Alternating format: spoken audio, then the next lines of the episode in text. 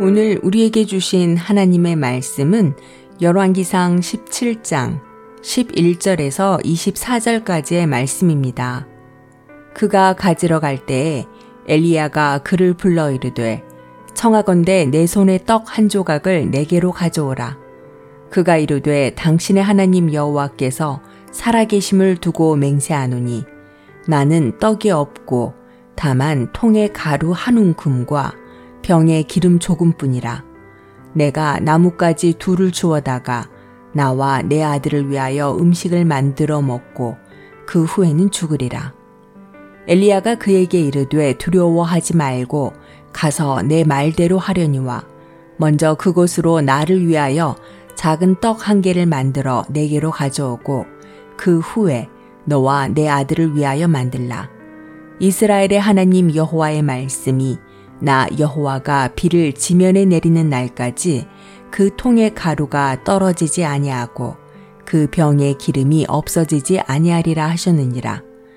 그가 가서 엘리야의 말대로 하였더니 그와 엘리야와 그의 식구가 여러 날 먹었으나 여호와께서 엘리야를 통하여 하신 말씀같이 통의 가루가 떨어지지 아니하고 병의 기름이 없어지지 아니하니라. 이 일 후에 그 집 주인 되는 여인의 아들이 병들어 증세가 심히 위중하다가 숨이 끊어진지라. 여인이 엘리야에게 이르되 하나님의 사람이여 당신이 나와 더불어 무슨 상관이 있기로 내 죄를 생각나게 하고 또 내 아들을 죽게 하려고 내게 오셨나이까. 엘리야가 그에게 그의 아들을 달라 하여 그를 그 여인의 품에서 받아 안고 자기가 거처 하는 다락에 올라가서 자기 침상에 누이고 여호와께 부르짖어 이르되 내 하나님 여호와여 주께서 또 내가 우거하는 집 과부에게 재앙을 내리사 그 아들이 죽게 하셨나이까 하고 그 아이 위에 몸을 세 번 펴서 엎드리고 여호와께 부르짖어 이르되 내 하나님 여호와여 원하건대 이 아이의 혼으로 그의 몸에 돌아오게 하옵소서 하니 여호와께서 엘리야의 소리를 들으심으로 그 아이의 혼이 몸으로 돌아오고 살아난지라. 엘리야가 그 아이를 안고 다락에서 방으로 내려가서 그의 어머니에게 주며 이르되 보라 내 아들이 살아났느니라. 여인이 엘리야에게 이르되 내가 이제야 당신은 하나님의 사람이시요 당신의 입에 있는 여호와의 말씀이 진실한 줄 아노라 하니라. 아멘.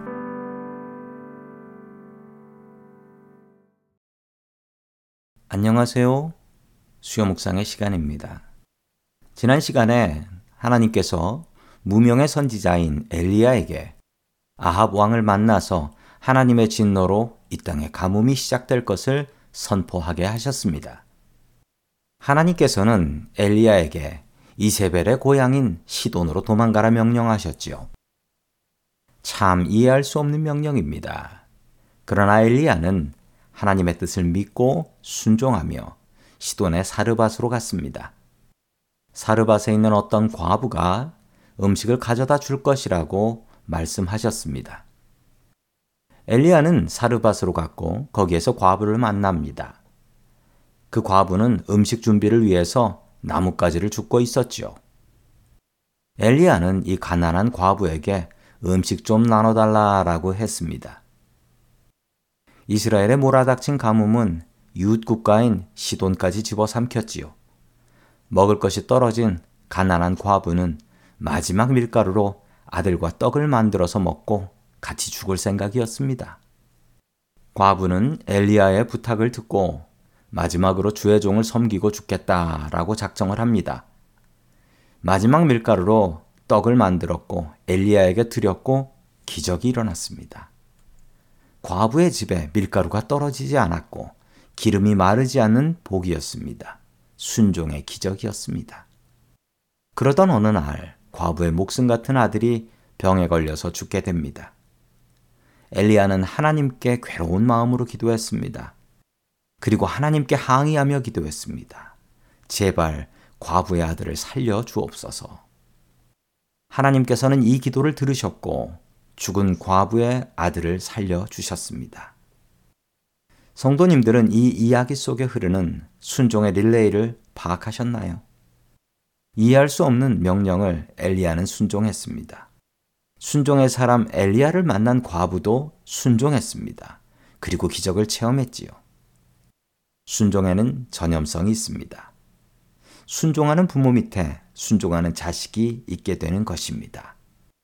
17장 처음에 등장한 무명의 선지자 엘리야는 이렇게 큰 믿음의 사람으로 성장하게 됩니다. 이렇게 하나님께서 그를 훈련시키는 이유는 18장에서 아주 큰 대결이 있기 때문이었습니다. 하나님께서는 말씀을 통해서 엘리야를 훈련시키셨습니다. 오늘 성도님들에게 주시는 하나님의 말씀은 무엇인가요? 그 말씀에 매일매일 순종해 나간다면 우리도 작은 기적들을 체험할 수 있습니다. 우리도 엘리야와 같은 큰 믿음의 사람이 될 수 있습니다. 순종으로 기적을 체험할 수 있기를 주의 이름으로 간절히 축원합니다.